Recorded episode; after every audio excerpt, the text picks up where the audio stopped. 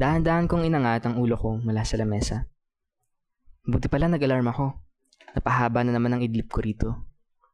Sa counter, nasulyapan kong inaayos ng cashier ang mga paninda habang patingin-tingin sa direksyon ko. Iniisip niya sigurong gisingin ako kanina. Kinuha ko ang phone ko sa lamesa at pinasok sa shoulder bag. Napansin kong natuluan ko pala ng laway yung papel na nakapatong din sa lamesa. Nakakahiya, parang pa rin akong bata. Sa labas, natanaw ko ang usok at alikabok ng mga humaharurot na sasakyan sa kalsada na humahalo naman sa nakapapasong init ng araw at tila tumatagos sa malinaw na glass walls ng seven eleven. Ano yan? Hindi ko naintindihan ang sinabi nito, kaya hindi ko na lamang pinansin. Marami talaga mga batang palaboy-laboy sa paligid ng convenience store na to. Nanghihingi ng barya o kaya naman ng kung ano man kinakain ng customer. Nang makita niyo ang tinedma ko siya, pumasok ito sa loob at umupo sa katabing lamesa na kinaupuan ko. Bago pa man siya makapagsalita, ay inunahan ko na. Wala akong barya, bata. Ha? Huh? Hindi po ako nanghihingi ng barya. Tinatanong ko po kung ano yung hawak niyo. Napatingin ako sa papel na hawak ko. Hinarap ko na lamang ang papel sa direksyon niya dahil wala pa akong ganang makipag-usap sa isang batang hindi ko kilala. Ang ganda nito. Kayo po ba ng drawing nito? Tumangutang-ulang ako habang nagtatanggal ng muta. Ipapasok ko na sana sa bag yung papel, pero humingi pa siya ng ilang segundo para titigan yung sketch kong parang isang masterpiece kung hangaan niya. Kayo po ba yung lalaki na kaupo rito sa drawing? Mm-hmm. Pwede niyo po ba akong turuan mag-drawing, kuya? Um... Tomoy? Kuya Tomoy? Pwede niyo po ba akong turuan, Kuya Tomoy? Turuan niyo po ako kahit yung basic lang. Gusto niyo sa iyo na lang po itong Slurpee ko eh. Ah, tama. Ililibre ko na lang po kayong Slurpee kapalit na pagkuturo niyo sa akin. Palagi po po kayong tumatambay dito. Hey, may kasama ka bang magulang? Baka hinahanap ka na nila. Wala po akong kasamang magulang. Huwag po kayong mag-alala. Dito lang din ako sa Kanlungan Street nakatira. Okay. Uh, nasaya ba ng mga magulang mo sa'yo na delikado makipag-usap sa mga taong hindi mo kilala? Opo, pero kilala naman kita eh. Ikaw si Kuya Tom. Ah, hindi ganyan ang ibig sabihin. Ay, oo nga. Hindi niya po pala ako kilala. Kaya delikado po ako para sa inyo. Kung ganun. Siguro hindi pa talaga ako nagigising. Siguro. Para di pa ng panaginip ko ang nangyayaring to. Gaano nga naman baka ba ni paniwala ang ugali ng batang nasa harap at kausap ko ngayon? Hindi. Siguro hindi yung karap kong batang mahirap paniwalaan. Kundi yung naramdaman ko nung sandaling bumukas ang glass door ng seven eleven, binati ng cashier ang kadarating na na customer at sinabi ng batang nakaupo sa harapan ko nang may liwanag sa kanyang mga mata, hawak-hawak pa rin ang papel na may panis kong laway na Hello, Kuya Tommy. Ako nga pala si Owen. Pwede niyo po ba akong turuan mong drawing? Ipinasok ko ang susi sa busol at pinuksan ng pinto. Maaring lumaki ang bayaran ko nito sa kuryente, pero mas komportable ako kung iiwanan kong bukas ang ilaw. Hindi bubungad sa akin ang nakapanlalamang dilim ng kwarto at ang presensya ng kawalan. Hindi ko maaaninag ang namumuong anino sa kama na nakikita ng mga mata ng isip ko sa tuwing lumilingon ako mula sa study table. Humilata ako sa kama at pinuksan ang phone ko. Nagsend pala sa akin ng voicemail si Denise. Pinindot ko ito at pinakinggan. Hey Tommy! Kumusta ka na? I hope you're doing well. Grabe, nakaka-pressure na nakaka-excite yung atmosphere dun sa workshop ng Ligda. Sayang, bakit di ka nakapunta? Wala tuloy akong makausap pagkatapos. Anyway, we'll hang out soon ha. Once na ma-process ko na yung mga pending tasks ko dito sa org natin. Okay? Cheer up! Kung gusto mo, may papakilala ko sa'yo na girl na na-meet ko sa workshop. Yee! Pupunta na yan! Char! Ah, sige na, sige na. Huwag na mag-overthink ha. Andito lang kami palagi. Usap tayo pag may time. See you soon! Ang tahimik naman masyado. Kinuha ko muli ang phone ko at ibinulsa ito. Pagbangon ko, isinukbit ko muli ang shoulder bag mula sa likod ng pinto at lumabas. Tingnan ko ang orasan sa phone. eleven nineteen p m Isinara ko ang pinto at isinusi ito nang hindi pinapatay ang ilaw. Siguro naman hindi magagalit sa akin yung cashier sa seven eleven.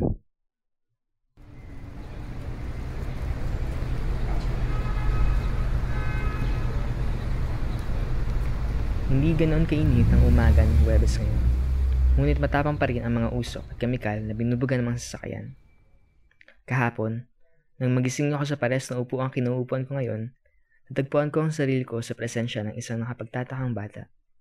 Nakadadala ang sigla niya sa pagpilit sa akin na turuan siyang gumuhit, at sa hindi ko malamang dahilan, napauo niya ako na magkita ulit kami rito kinabukasan para maturuan ko siya.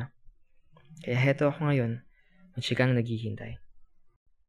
Maya-maya pa, narinig ko ang marahang pagbukas ng pinto ng seven eleven at nang tumingala ako mula sa lamesa, nakita ko muli ang batang hindi ko sigurado kung totoong bata ba o imahinasyon ko lamang at nanggaling talaga siya sa isang maliit na planeta kung saan namumukadkad ang isang rosas. Si Owen. Hello, Kuya Tomoy.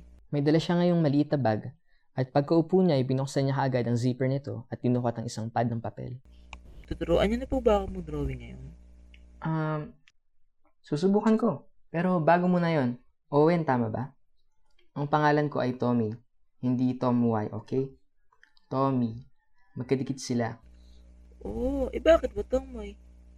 Tingnan niyo, nakasulat sa drawing niyo kahapon. Ah, ayun.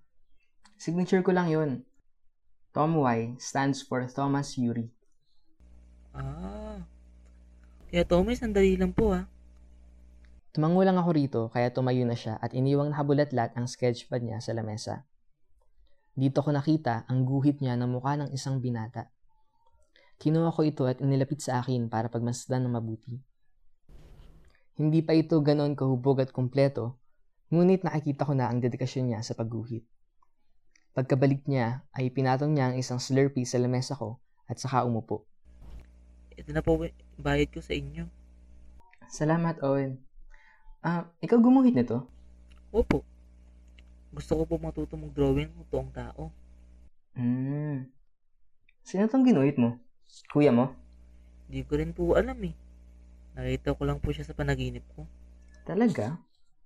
Ginuhit mo to galing sa panaginip mo? Opo. Marami pa po akong drawing katulad niyan. Ito po oh. Inilipat niya muli ang mga pahina at ipinakita sa akin ng mga figurang tila hugis tao ngunit halo-halo ang anyo. Parang cartoons. Madalas po ako managinip sa gabi. Sabi ng mama ko, ang likot daw ng isip ko kaya ganun. Mm, maganda yan. Alam mo, yan talaga ang puhunan ng mga artist. Yung malikot na imahinasyon. Kaya ipagpatuloy mo lang yung pagpapalawak ng imagination mo. Sige po kaya Tommy. Kayo po. Madalas din po ba kayo managinip? Mm. Oo. Galing din po ba sa panaginip nyo yung babaeng drawing nyo kahapon? Ayos lang naman po kung ayaw nyo sabihin eh. Ha? Huh? Ah, sorry. Tama, tama. Uh, sige, halika. Turuan na kita.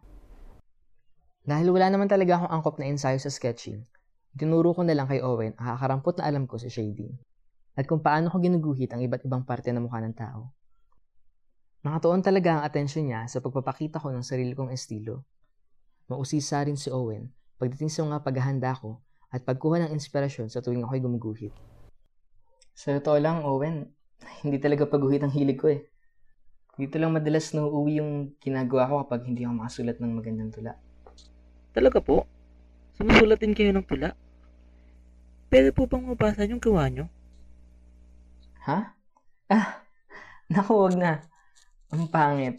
Makukornihan ka lang. Hindi nyo na ba dapat po sinasabihan sa mababasa nyo? Ano? Teka, alam mo, parang hindi ka bata magsalita. Pero tama ka. Sige, uh, pwede mo nang basahin. Basta wag mo lang lalakasan ah. Okay po. In the misty darkness beyond the trees lies a distant figure I once knew. And as the forest saw that which I seek, the figure fades and so did you. Ang ganda naman. Ay, oh, sige na, sige na. Hindi mo na kailangan pag-ani ng loob ko. Hindi po ako nambobola.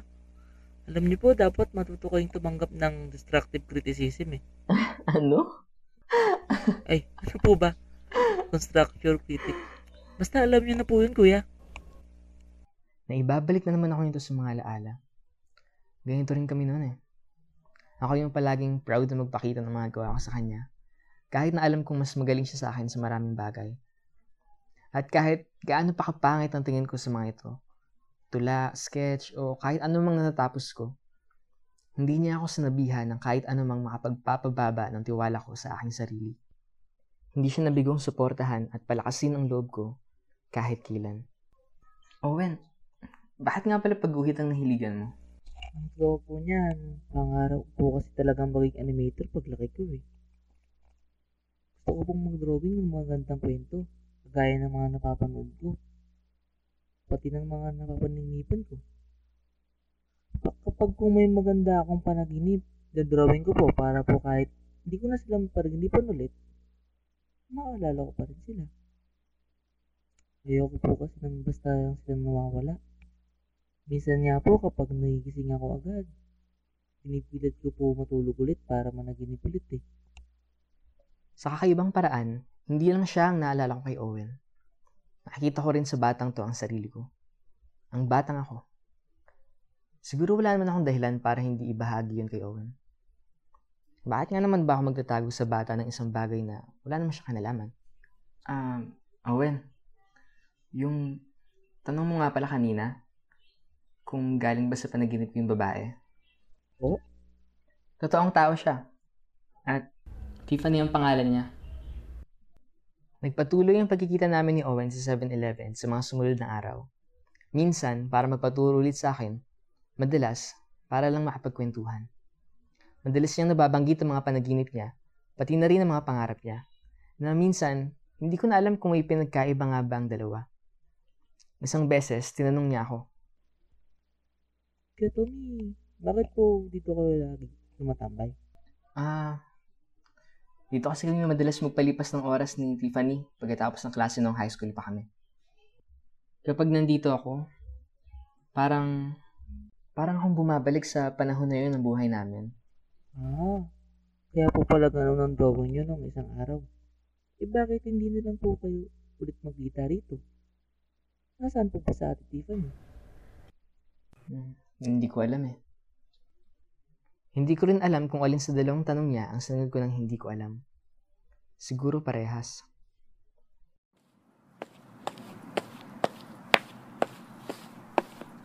Isang gabi, papauwi ako sa unit ko nang mapansin kong madilim ang mga espasyo sa pagitan ng pinto at ng pintuan.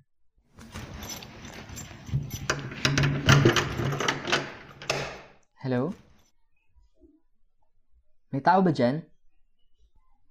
Bakit patay ang mga ilaw? Iniiwanan ko ito palagi nung nakabukas ah. Kinapa ko ang light switch at pinindot ito. Pero hindi pa rin lumiwanag. Naputulan pa ako ng kuryente. Binuksan ko ang flashlight ng phone ko at pinuntahan ang circuit breaker sa may kusina. Nakaangat din ang mga pinggan nito kaya dapat ay bukas ang ilaw. Sinimulan kong maghalughog sa sulok-sulok ng unit. Nang isinara ko ang pinto, ay natagpuan ko sa likod nito ang letter of notice na hinahanap ko. Binuksan ko ito. Shit! Naputulan nga. Kahapon pa pala yung deadline of payment. Maya-maya, habang nagpapaantok sa mahinang hangin ng debateryang minifan ko, pumasok sa isip ko na iwan na ang dorm na ito. Ilang buwan ko nang tinatsiga ang mga kortina ng bintana nito na malimit tagusan ng liwanag ng araw. At ang kwarto nitong nakapag-iimbita ng takot sa mga masisikip na lugar. Minsan hindi ko maiwasang isipin kung lugar ba talaga ang nagbibigay sa akin ng ganitong pakiramdam. O matagal ko na talagang bitbit to at kailan ko lang napansin na may nawala pala sa akin. Ano nga ba yung nakaligtaan ko?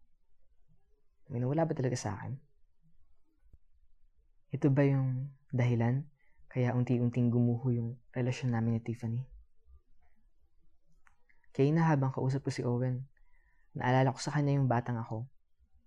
Yung Tommy na puno ng sigasig at pangarap. Tama. Siguro yun nga yung naiwanan ko. Biglang namatay ang baterya ng minifan ko at namayaning muli ang tahimikan. Gusto ko naman dati kapag tahimik ang paligid. Pero ngayon, hindi ko na ito matiis. Hindi na payapa ang dulot ito sa akin. Bumangon ako muli sa kama at ibinulsa ang phone. Ayoko na rito. Samasawa na ako sa maantot na kulungan to. Bukas pagkatapos kong bayaran ng kuryente, ihahanda ko na mga gamit ko. Banayad ang pagbuhos ng ulan ngayon sa Kandangan Street at sa bukana nito ay tanaw ko na ang sign ng bookstore sa kabilang kalsada. Bitbit ang aking bayong. Lumito ako pakaliwa kung saan naroon ang bangkong pagkukunan ko ng perang pambayad sa kuryente. Umila ako sa likod ng mga nauna sa akin at habang naghihintay ay pinagmasdan ko muna ang bookstore na madalas din namin bisitahin ni Tiffany para tumingin ng mga librong hindi naman namin ang bibili. Marahan, ngunit tuloy-tuloy ang pagpatak ng tubig mula sa bubong nito papunta sa sementadong dupa ng pasukan. Maya-maya pa, nang malapit na ako sa A T M machine, ay may aksidenteng namataan ako sa mga salamin ng bookstore na isang babaeng pamilyar sa akin.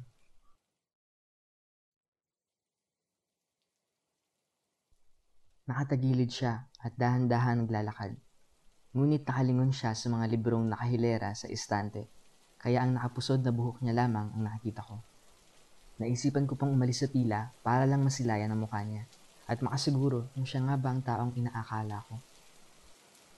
Pero bago ko pa man magawa yun, ay humarap ng bahagya ang babaeng nakapusod at panandalian atang tumigil ang puso ko. Si Tiffany.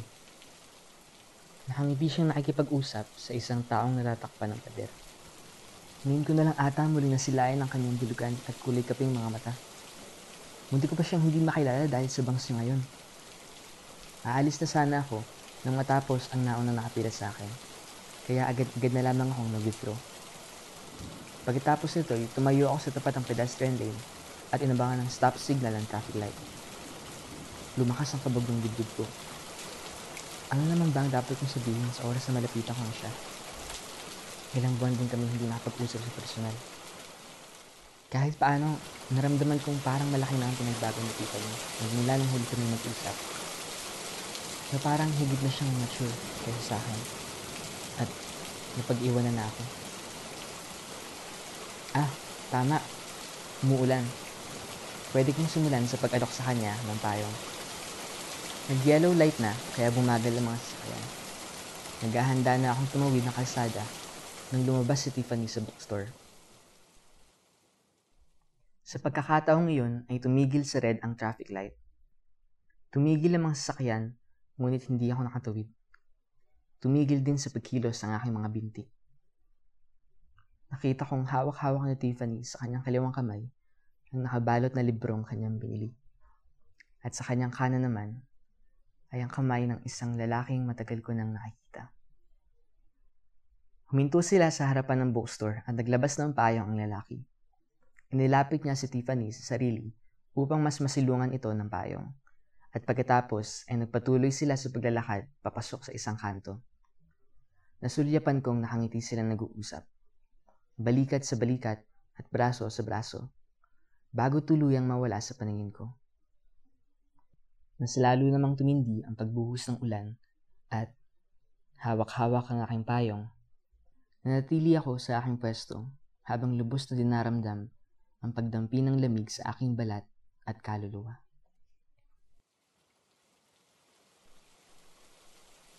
Hindi ako kaagad nagbayad ng kuryente pagkatapos kong kumuha ng pera. Hindi rin ako bumalik ng dorm. Sa halip, habang basang-basa pa ang payong at damit ko sa lakas ng ulan, ay dumiretso ako ng seven eleven. Nandito na naman ako. Umupo ako at nagpatayo. Sa bawat pagbukas ng glass door ng seven eleven, naramdaman kong parang may inaabangan akong dumating. Umaasa ako na kahit hindi kami nag-usap na magkita ngayon, ay mapapadaan dito si Owen. O si Owen nga ba ang inaasahan ko? Naghintay ako ng ilang minuto. Hinintay kong tumila ang bagyong humahampas sa mga salamin at namumuo sa dibdib ko. Hindi na siya darating. Sino? Sino ang hindi na darating? Ang ilang minuto ay naging ilang oras at naghintay pa ako. Sino ba hinihintay ko? At naghintay pa. At naghintay. Sa wakas, pagkatapos pa ng ilang oras ay tumila rin ulan. Ngunit ang hinintay ay hindi dumating. Napilitan akong umuwi ng dorm at mag-asikaso ng bayarin. Pero pagdating ko sa konto ko, ay sarado na ang opisina ng admin dahil tapos na ang working hours nila. Nagsayang lang ako ng oras. Ayoko nang bumalik sa unit ko kung saan madilim at walang buhay. Kaya imbes na rito, ay sa rooftop na lang ako ng konto nagpunta. Nang marating ko ang tuktok nito, ay lumapit ako sa bingit ng gusali at naupo. Mas malamig ang hangin dito, pero unti-unti na akong nasasanay. Pinagmasdan ko ang ilang dosenang ilaw na nagbibigay liwanag sa plaza, sa playground sa Kanlungan Street, at sa iba't iba pang kalye ngayong gabi. Namalas ako sa mga maliliit na sasakyan at taong walang hanggang dumadaloy sa kalsada. Ang mundong hindi natutulog at hindi nananaginip. Inalabas ko ang phone ko at naisipang tawagan si Denise.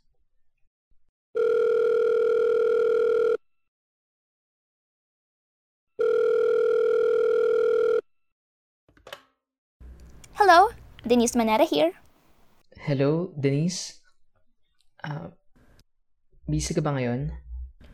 May gusto lang sana. If you're hearing this message, it means I am currently unavailable. So please leave your name, number, and message. Thank you for understanding. Uh, Denise, si Tommy to.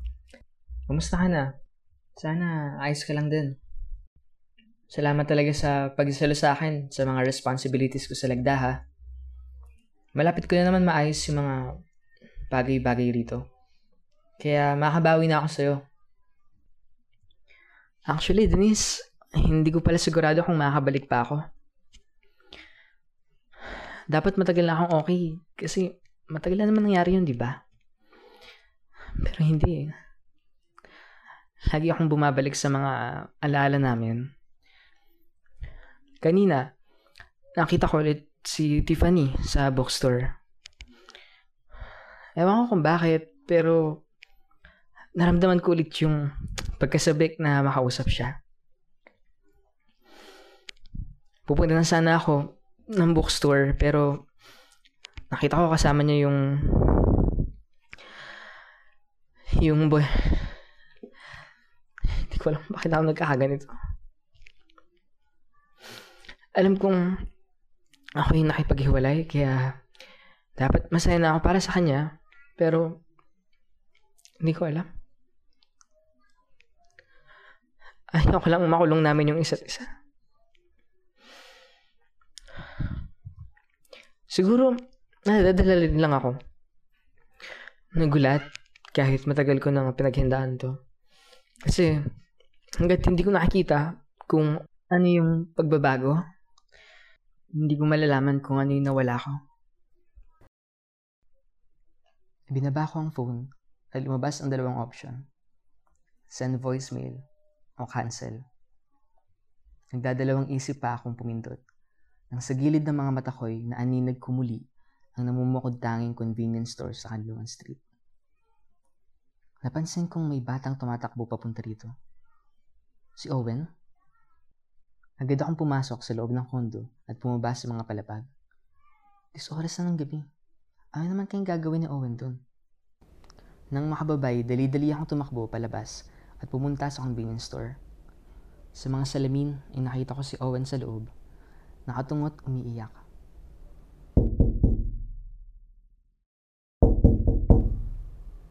Hindi niya ako marinig. Pumasok ako sa loob, ngunit hindi ako dumiretso kay Owen. Maya-maya pa, umupo ako sa tabi niya at inalapag ng isang Slurpee. Anong oras na? Bakit pumunta ka pa dito? Inangat ni Owen ang ulo niya nang maramdaman ang paglapag ng Slurpee sa lamesa. At panandalian siyang tumigil sa pag-iyak nang makita ko. Nanahimik lang siya at binaling ulit ang tingin sa Slurpee. Ayos ka lang? Ano nangyari? Bakit ka umiiyak? Ayos lang naman kung ayaw mong sabihin. pagtatawanan niyo lang po ako kapag sinabi ko sa inyo eh. Pagtatawanan? Hindi. Bakit naman? Owen, hindi kita pagtatawanan. Makikinig ako. May tour po kasi kami kanina. Naisip ko pong dalhin yung sketchpad ko para idrawin yung mga pupuntahan namin. Haba ko pa po yun nung nasa Iki na kami.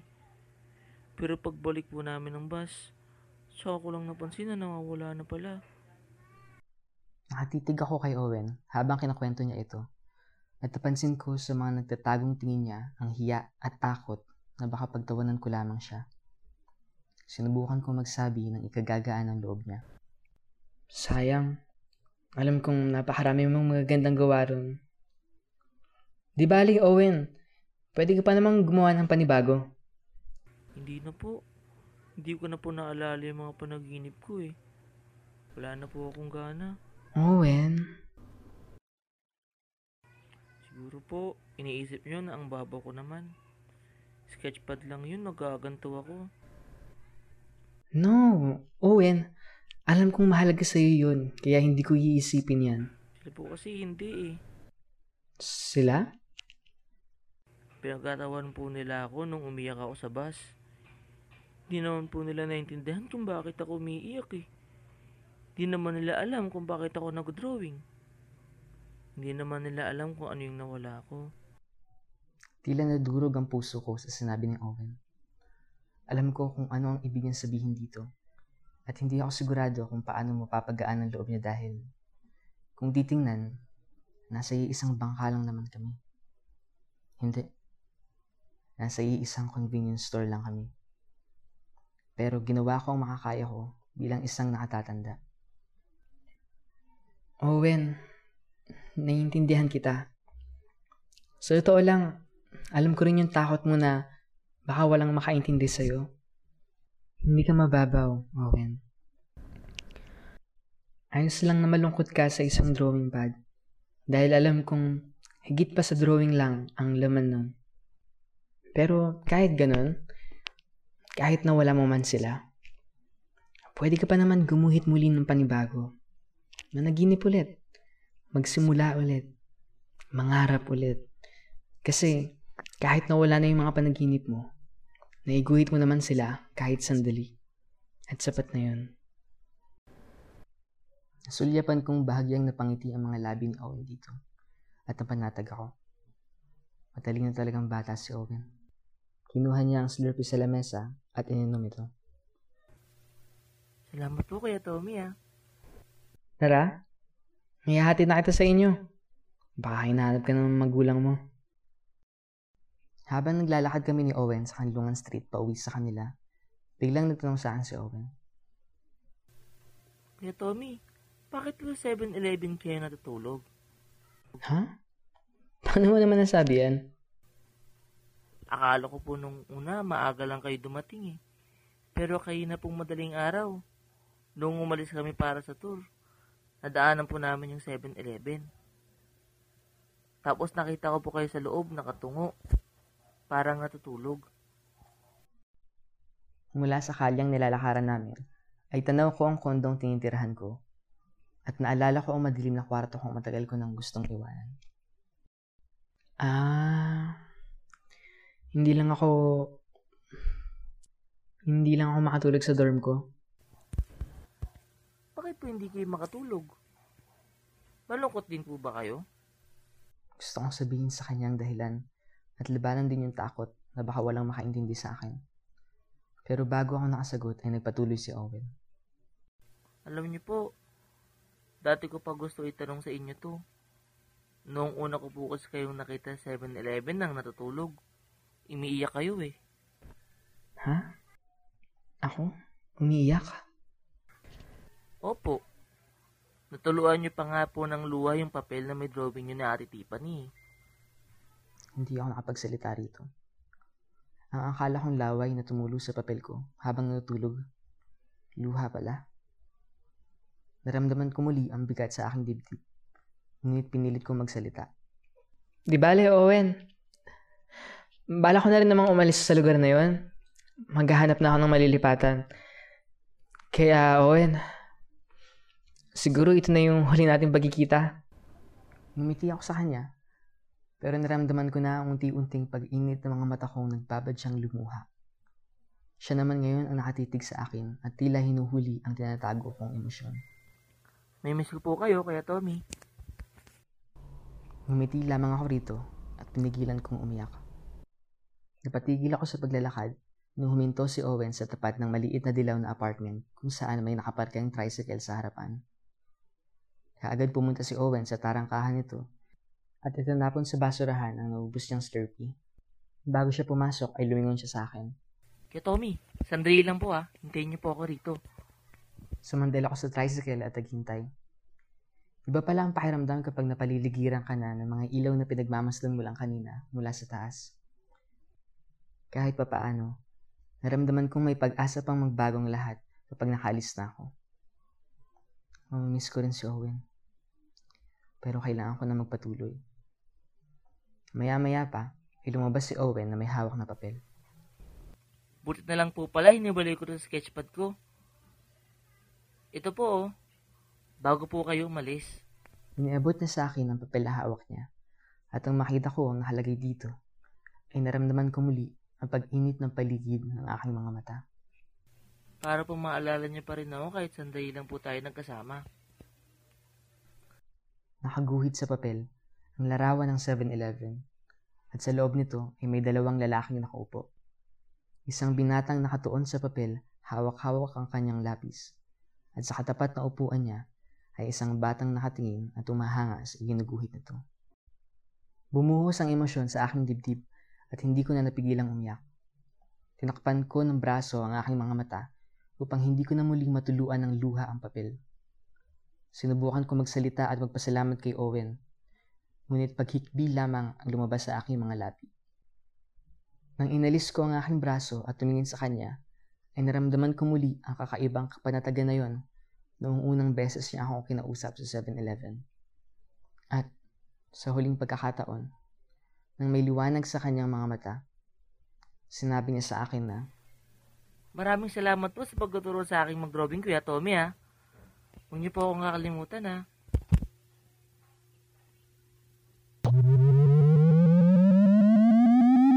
System one loaded.